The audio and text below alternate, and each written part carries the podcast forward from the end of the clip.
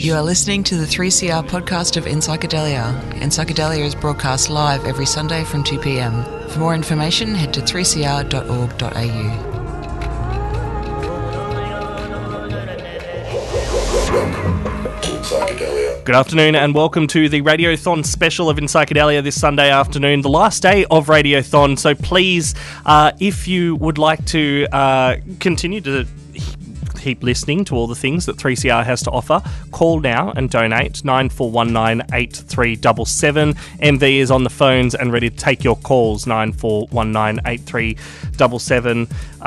It is In Psychedelia. On the show this afternoon we do talk about drug policy, drug issues, the intersection of all of those discussions and everything else that goes on in society around those things. And sitting across from me, I have Ash Blackwell. Ash, how you doing? Afternoon. And we're live on Facebook right now. We're live on multiple platforms this afternoon. And also Peter Wern. Peter, how are you doing? Really good, Nick. Great to be here. Peter Wern, formerly of YSAS and many other hats as well. Peter is going to tell us some stories, maybe, I'm hoping, maybe from the 80s today. Yeah, we can 70s. Do the 80s. Yeah, all right. We'll have a bit of a wrap around and see what there is to see. And also Greg Denham. Greg. Hi, Nick. How you going? And Greg Denham is currently working with VADA, the Victorian Alcohol and Drug Association, but LEAP is the Law Enforcement Action Partnership. And we're going to talk a little bit about that today, and also we've done many other things in the past as well. So that's what we're going to do. So again, Radiothon, the goal is $250,000. That's about the amount that it takes to keep the radio station going for 1 year.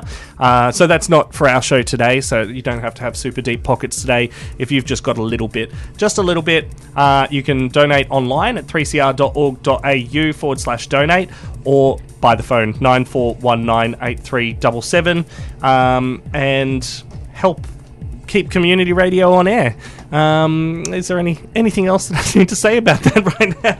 I think just that 3CR, this is where you hear the stories that aren't broadcast on the mainstream, even on some of the other community radio stations. This is where you hear the real radical radio. This is where you hear voices from the street, from people affected by issues. This is the place that gives them a voice in the discussion. So please, if you do have the capacity, pledge, donate, keep 3CR on air, not just for this show, but for Freedom of Species that was before us, Queering the Air that comes after this show each week, and all the other shows across the 3CR network. Some of the things that we'll be talking about this afternoon. Oh, Peter? I was just wondering if it's okay if we together just acknowledge in this day and age, and with the current issues that are going on, that we're meeting on Aboriginal land, and that we're all really privileged to be on the land, and remember the amazing contributions Indigenous people have made to culture, to spirituality, and to our sense of ourselves.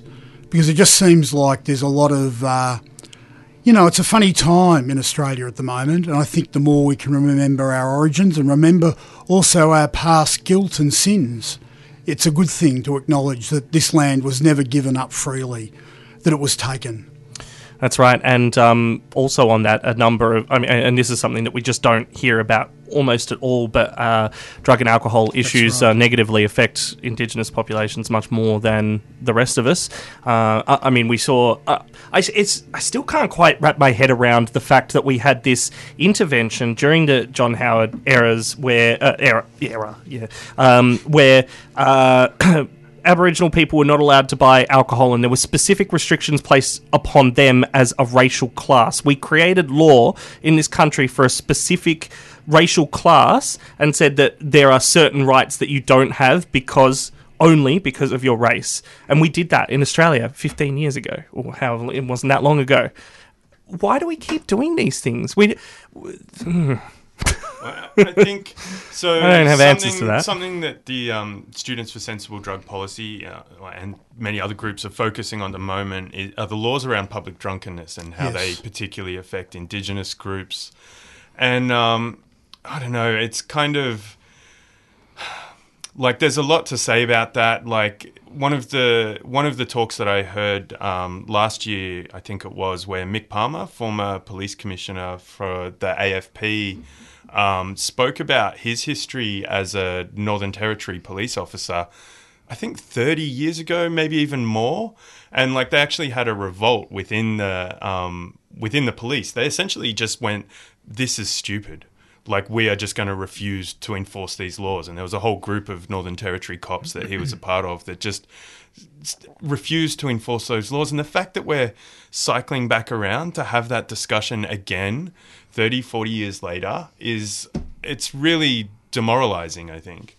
Yeah, look, I agree, but I also think too that there are conservative views on both sides of politics. And I think gaining that sort of conservative and in many cases racist view, is a political game, and we see it all the time. And the intervention was, in my opinion, an opportunity for Howard to reassert himself in terms of that sort of racist element within society, to ensure that, you know, the Pauline Hansons and others don't gain that ground. And I think that's what a lot of this is about, you know, whether it's refugees, whether it's, you know, drugs, whether it's Aboriginal populations. It's about reasserting themselves and ensuring that they do still have a stake in that, in those sort of issues, and politicising issues which should be practically, in many respects, health-based, health and well-being based.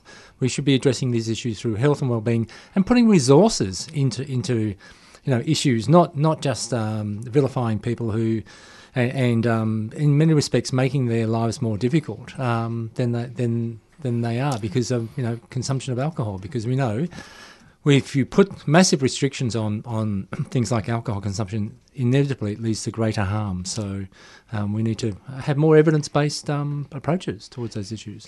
It's a great thing you say about evidence, Greg, because I haven't seen an evaluation measuring the impact of that policy and the carrying out of that policy within Aboriginal and distant communities.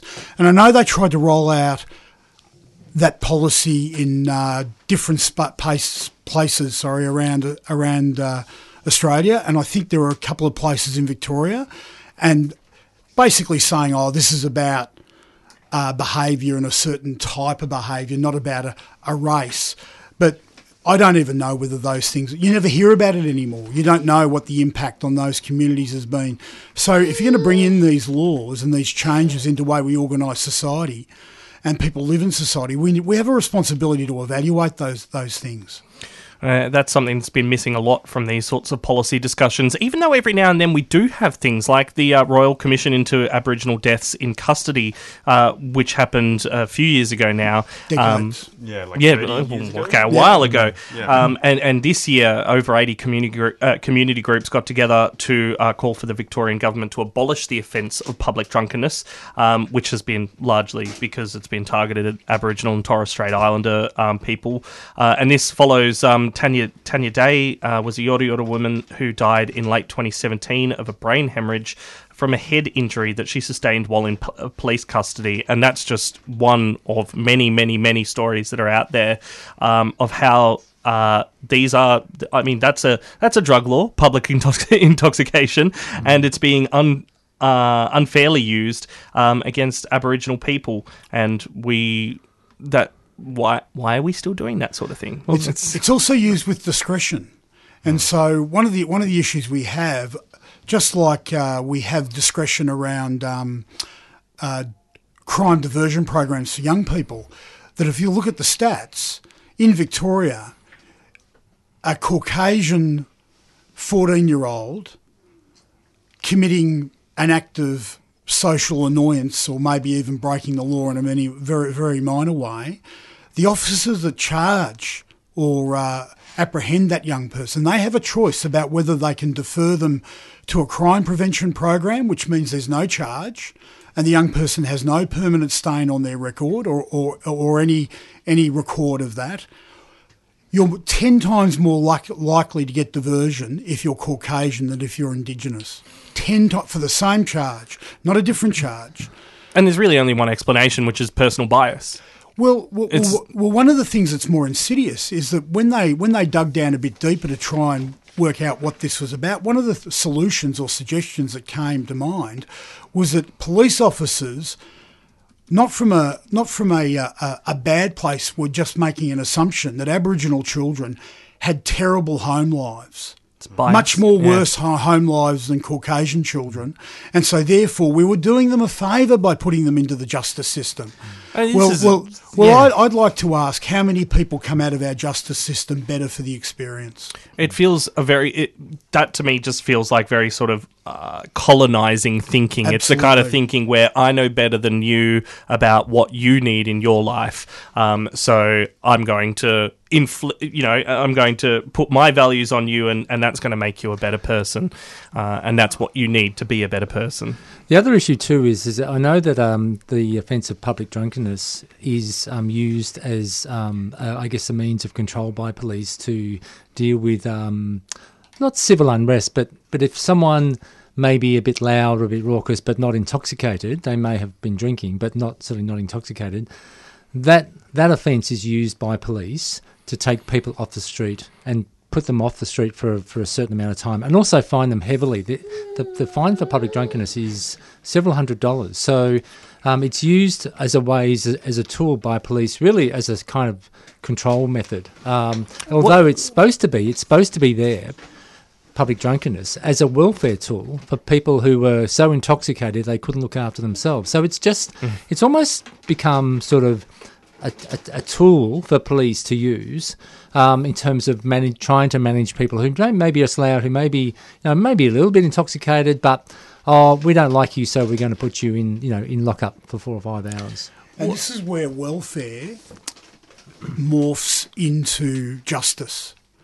And that often laws that are brought in that are ostensibly for the protection of people suddenly become a way of controlling or even persecuting people.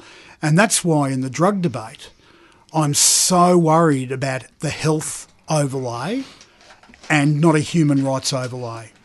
Because really, when you think about it, like let's take public drunkenness. How am I assessed for public drunkenness? That's what I was going to ask. Do they get a breatho out? No.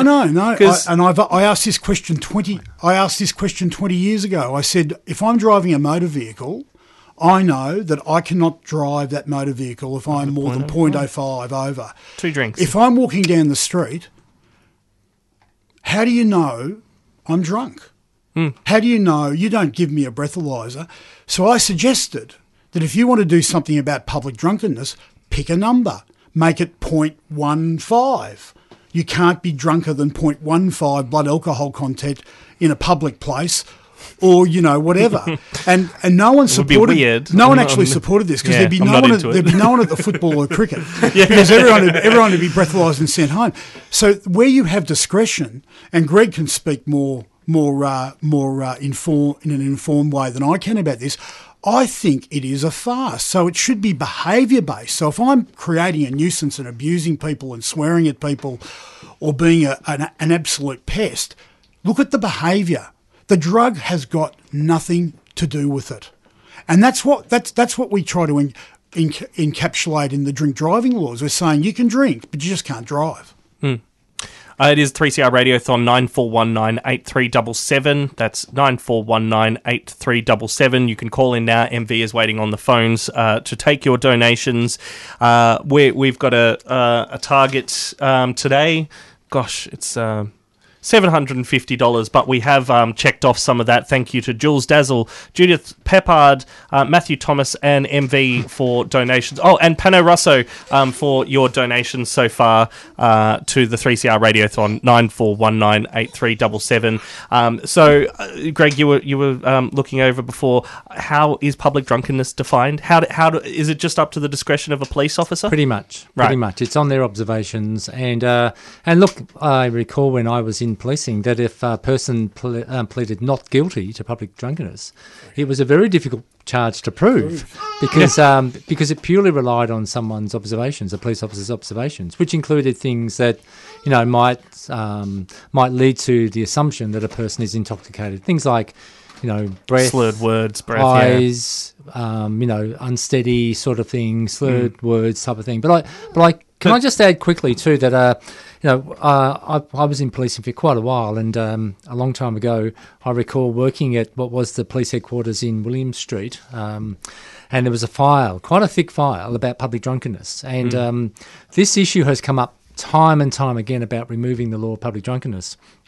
And each time, it has actually been supported by police. So police really don't like having to lock people up for drunkenness on many occasions, even though they do use it now as a bit of a tool, you know, to sort of control people and to put rowdy people away. They would rather have, I think, in many circumstances, sobering up centres, you know, facilities for people to go to when they're intoxicated, and they really do, or they are, you know, potentially at risk. But the government said no, it's too expensive. It's cheaper to let the police keep doing it and let them lock people up than provide those resources. I wonder, though, I mean, cheaper from what perspective, though? Because do they not take into consideration the cost on those individuals' lives and then how that will affect their productive... Just being real crass about it, but their productive capacity as an industrial citizen in our capitalist nation. This will affect somebody's ability to work properly. If we measured the cost effectiveness of our social and justice policies, we wouldn't be building more prisons. No, we wouldn't. Because building prisons is the most economically stupid thing to do, and creating more beds in prisons. And in fact, in America, in Europe, Western Europe, people are walking away from building more and more jails because it is just economically and socially unproductive. No one in Victoria comes out of prison a better person because of their experience. And that's something that's going to be a theme of discussion at the Support Don't Punish event on Wednesday, the 26th of June. We'll talk more about that shortly. Right now on 3CR, it is Radiothon as well, 9419 8377, or the website 3cr.org.au. This is Eastwood with Golden Morning on In Psychedelia.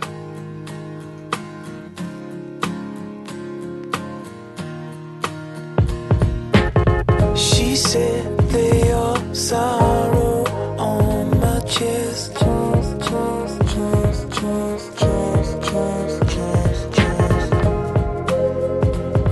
Like a bolt of fire in my head. Time seems to slow right down. To the dawn I wave my love. He's trying to moment. No need to hide. Moment. We're feeling fine. In the moment.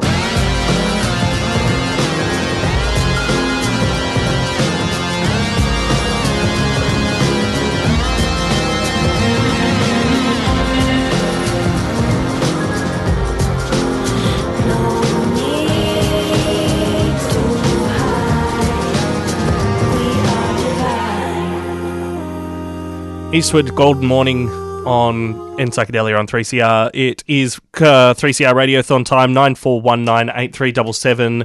MV is waiting on the phones. We've been talking about justice issues. I think this is a good theme overall, really, because Support Don't Punish is coming up. Support Don't Punish is a day of action, which happens on the United Nations Day. Now, what do they call it? International Day Against Drug Trafficking, I think it is, where some nations have decided that the way to celebrate this day of action is to have capital punishment occur for people that have been involved with drug crimes on those days. So murder on the day, celebrate it with murder. State-sanctioned murder, though, so it's okay, right? But that's what goes on. So Support Don't Punish was set up as a response to that sort of thing, and it was set up, I think it was 2015 or 2014, so 5 or 6 years now that Support Don't Punish... Yeah, 2014, so 5 years that it's been going now. We will have an event on Wednesday the 26th of June, and you can find more events in capital cities and places around the world at Support Don't Punish... supportdon'tpunish.org. Now, one of the things that's going to be happening there is relaunching, rebranding, reconfiguring LEAP. Tell us a little bit about what's happening. Yeah, thanks, Nick. Well, LEAP has been sort of bubbling along for a little while in Australia, and I was the representative here. And over the last few months, I've been developing a website, and I think... you know, the important thing is to be aware that LEAP is an international group with, UK, US groups, Belgium, a range of countries have now got LEAP. And LEAP was started back in the early 2000s by a group of police in the United States that said the war on drugs had failed, and they believe that we should be legalising all drugs. And that's, I guess, the premise that LEAP has been operating under for quite some time. So when I say we, LEAP will be promoting that in Australia through myself, and the notion that we should be legalising all drugs. And just quickly as well, LEAP started off as Law Enforcement Against Prohibition, clearly stating it was law enforcement people that were against prohibition, but has changed more recently to Law Enforcement Action Partnership. And there's a reason for that, a good reason. Well, it was felt, particularly in the United States, that the LEAP in the United States needed to engage more with a number of different agencies and work together towards ending the war on drugs. And I guess the more they looked into it, the more they realised that, you know, to address the war on drugs, particularly in the United States and in other countries, Australia as well, you know, you need to address the underlying causes, what are the roots of this? What is driving this? And obviously racism is one of those issues, and it was felt that in the States they really needed to focus on not only addressing racism but also human rights and the justice system. So it was a much broader discussion than just legalising drugs. So that's why they changed their name, and that's why we've adopted that name for consistency in Australia. But fundamentally, in terms of what the work I'm doing, it's about legalising all drugs, and that includes all illicit drugs. So the I guess the point of it is to say drug prohibition isn't working, it's failing, and we've already discussed why it's failing in the last few minutes. And on the 26th of June, I'll be speaking and promoting our new website, and also letting people know that LEAP is up and running, and any person out there can join LEAP, and we'll certainly be pushing an agenda in the next few months and beyond around legalising drugs and having a community discussion about why we should be doing that. So, is it true, Greg, that the Portugal policy shift to change their attitude around illicit drugs was driven by the Chief Commissioner of Police in Portugal at the time?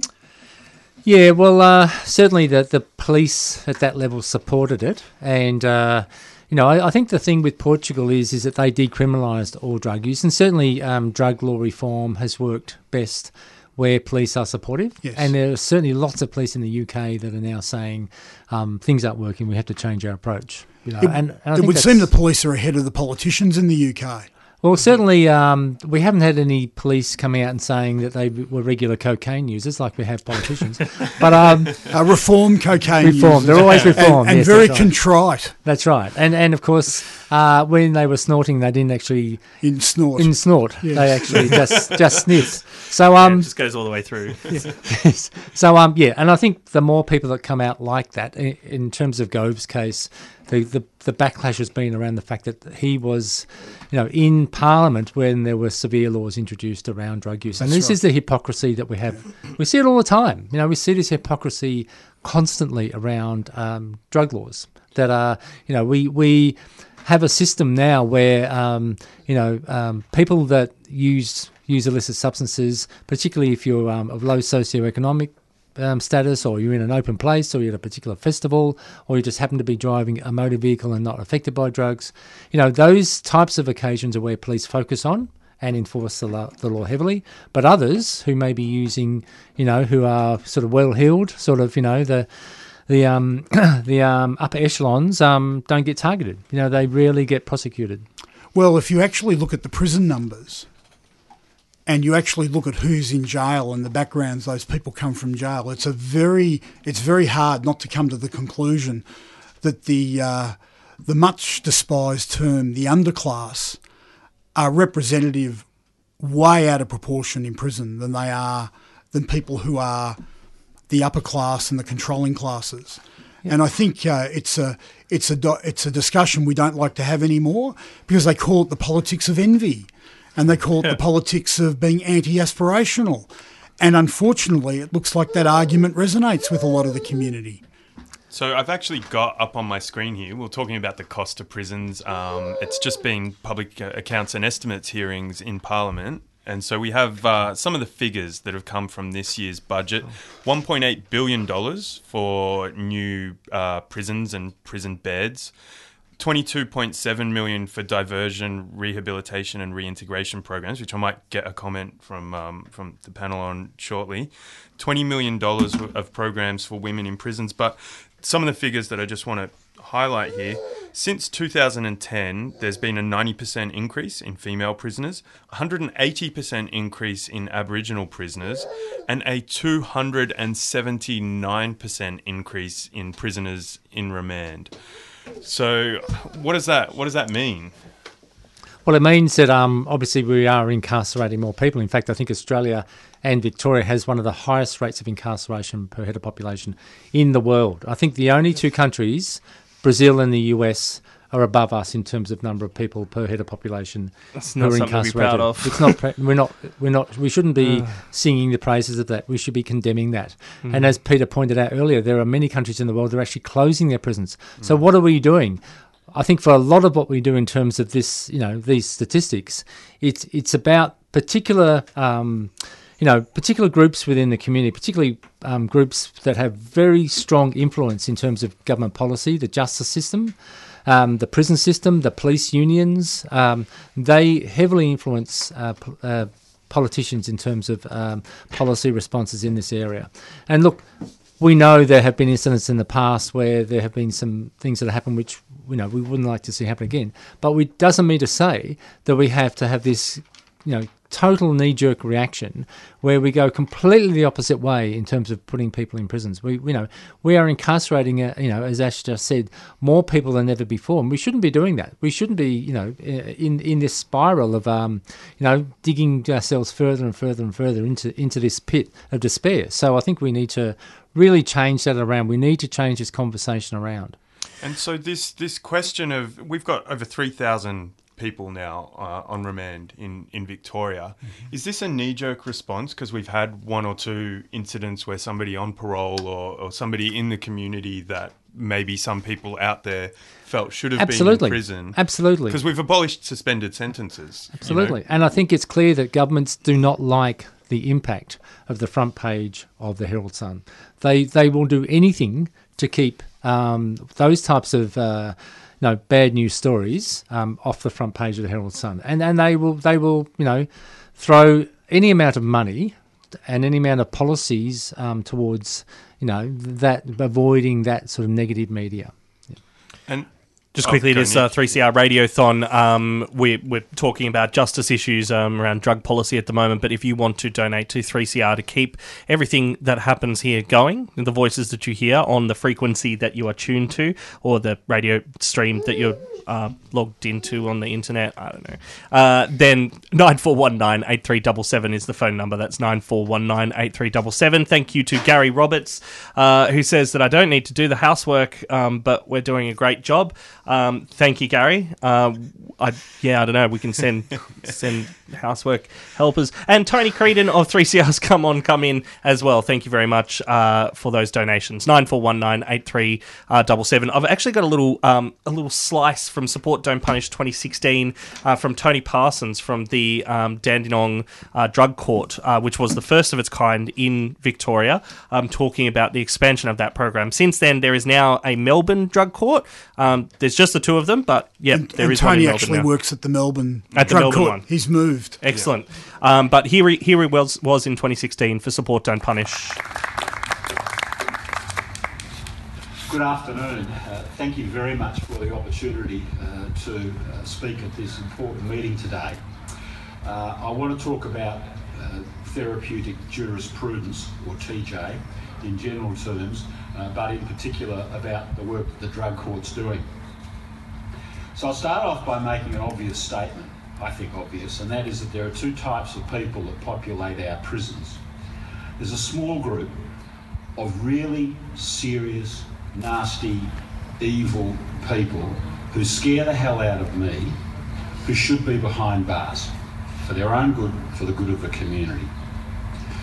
We're not talking about that group today, we're talking about the other group, which is a much larger group, who find themselves populating our prisons because they have serious life problems that are inextricably linked to their offending, which gets them behind bars. And there's something we can do as a community for those people. The traditional approach of the criminal law hasn't worked.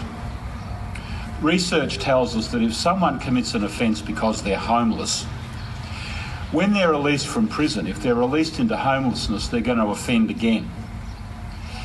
If someone commits an offence and goes to jail because they've got a drug addiction, the research tells us if they're released back into the community and there's nothing done about the drug addiction, they're going to offend and go back again.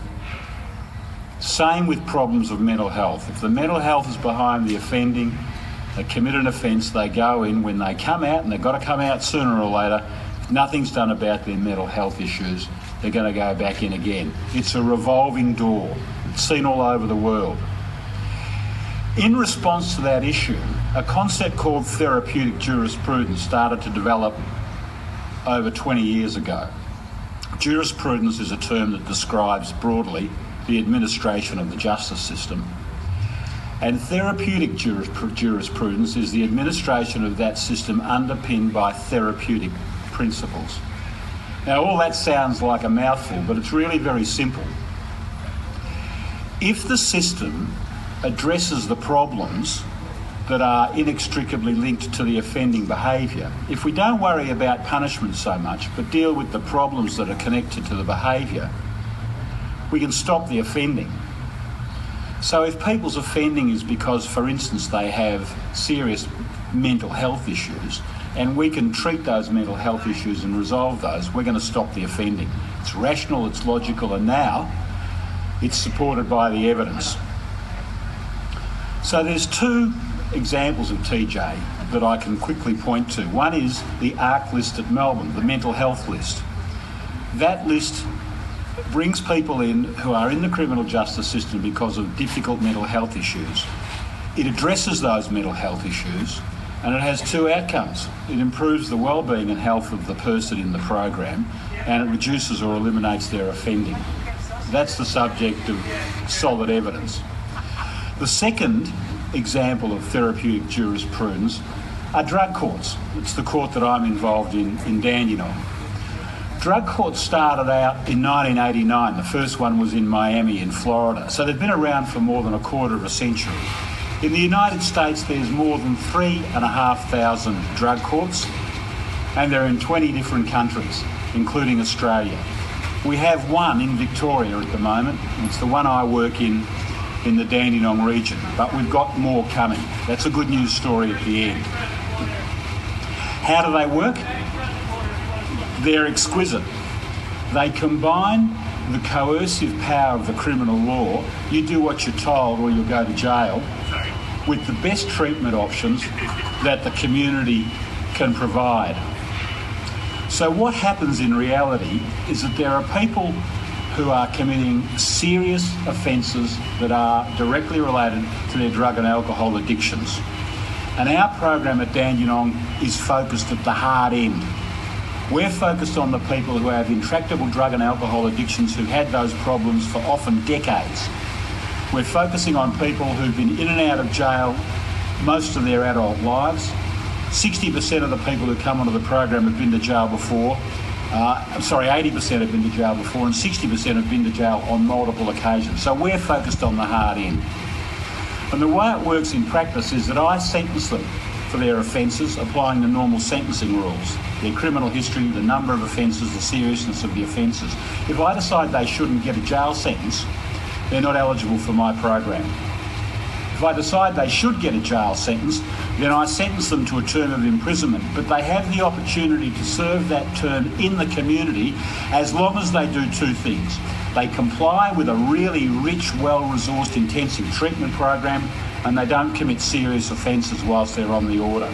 Now, it doesn't matter whether I send them to jail, whether I sentence them to 6 months, 12 months or 2 years, we've got our hands on them on this program for 2 years.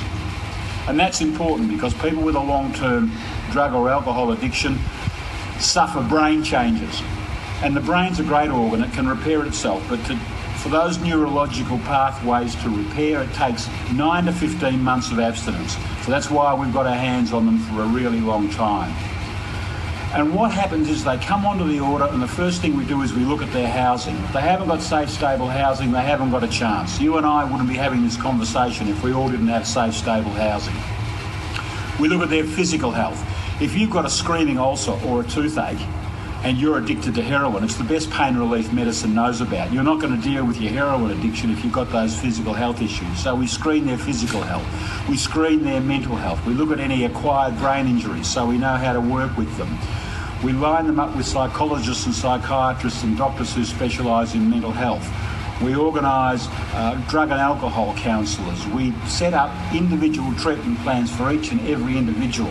And when they come onto this drug court program, they're so busy but they don't have to look for jobs if they're getting New Start.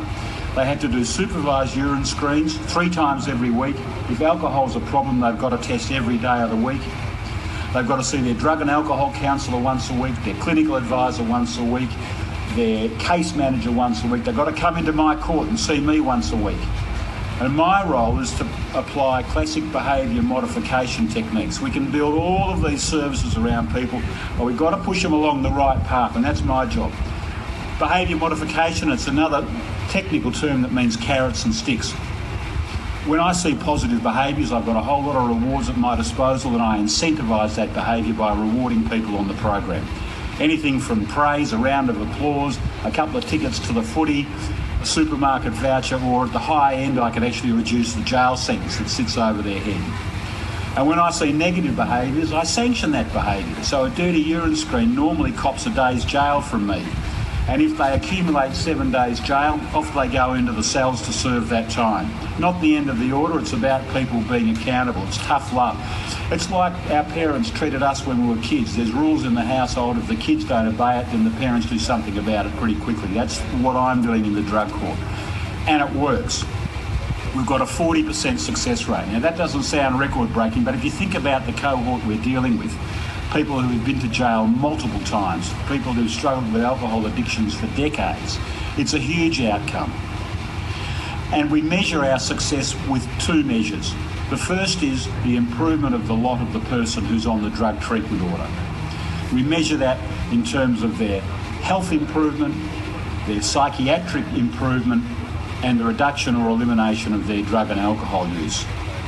And the second measure of success is the reduction, is the benefits that the whole community enjoys, the reduction of the burden of crime on the community. And we've got very clear measures. People who complete the drug treatment order 2 years after the completion of that order demonstrate a 34% lower recidivism rate than similar people who don't have the benefit of the drug court.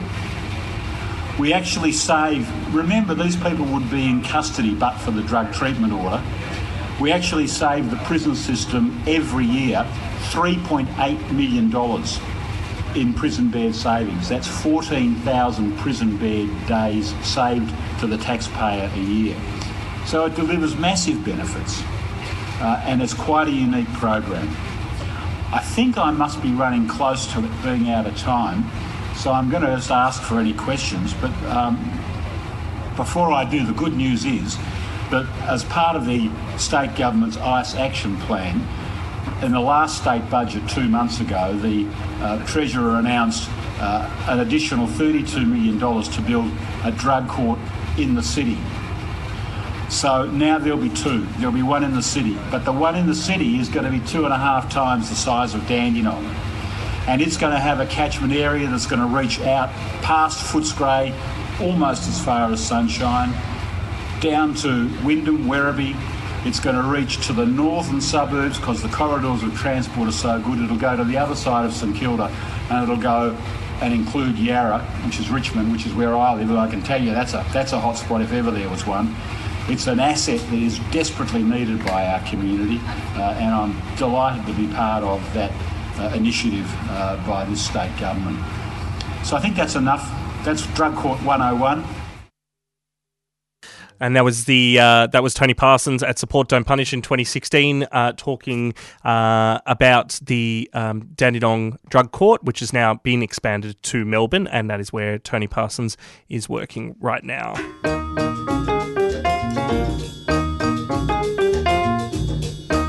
Wondering how you pay your donation to the 3CR Radiothon? Well, you can do so online at www.3cr.org.au or call us with your credit card details on 03 9419 8377. You can also come into the station at 21 Smith Street, Fitzroy during office hours and pay by cash, cheque or FPOS. Or simply post your cheque or money order to PO Box 1277 Collingwood 3066 and be sure to tell us which program you'd like your donation to go to.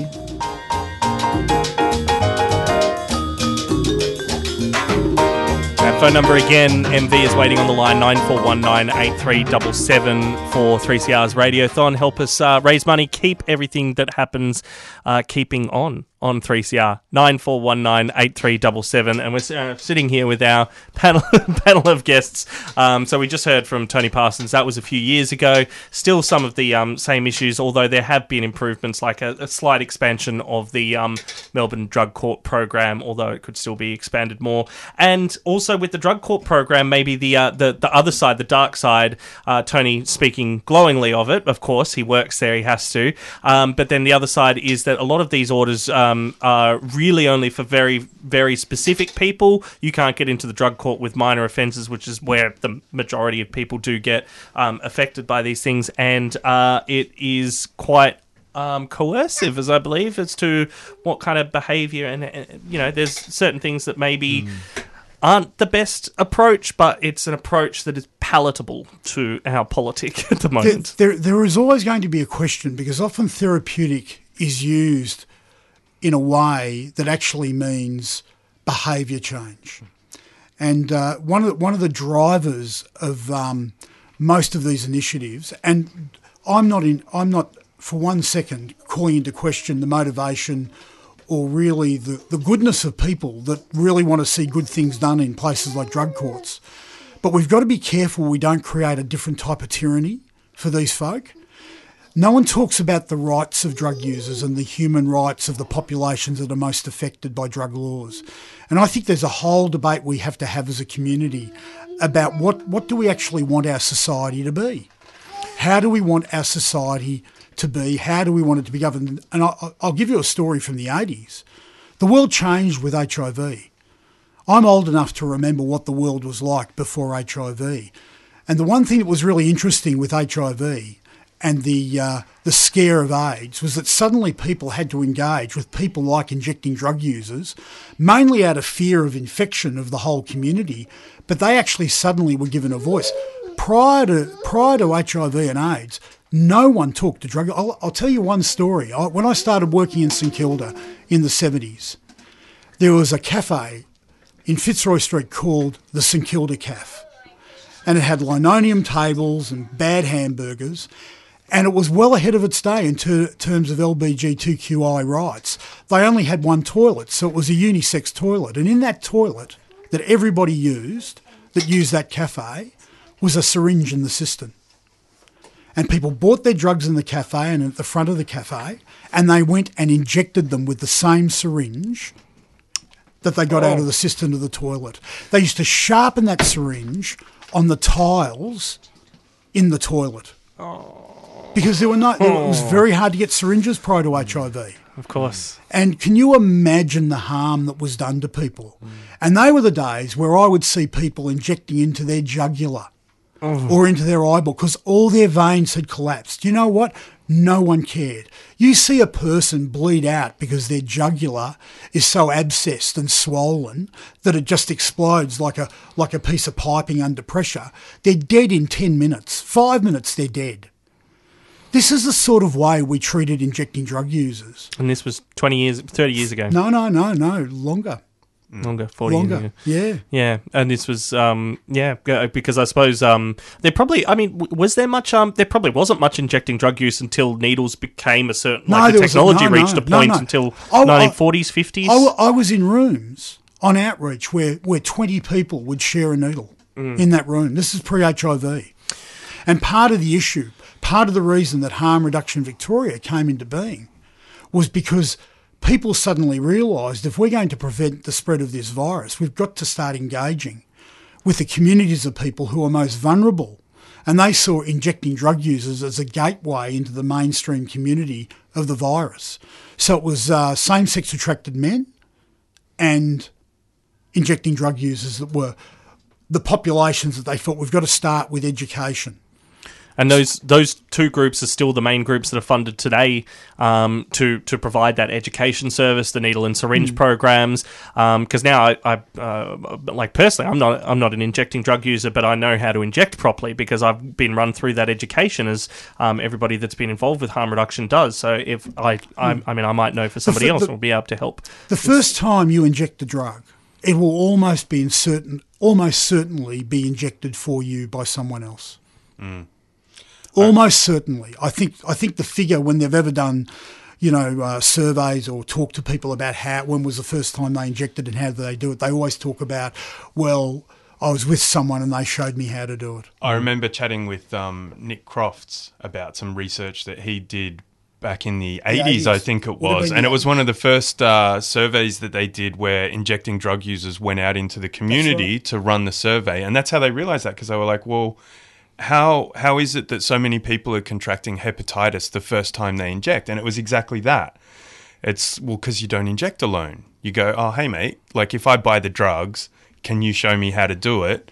And then they'd share their equipment, and that was it. That was how this transmission of hepatitis was happening in first-time injecting drug users. Most of the policies that we've had in the history of drug laws are harm maximisation policies and not harm minimisation policies. Because it's been about morality. That's been at the centre of a lot of these discussions. It's also been a lack of recognition of the human rights of people that use drugs. And this is that problem with that term morality. Whose morality are we talking about? So I think one of the things that we lose in this discussion, we lose the sense we are talking about human beings. We're not talking about monsters. We are not talking about different species of creature. We are talking about our brothers and sisters and our children. And I was at a function on Friday and I said, I've done a lot of presentations on drugs in my life.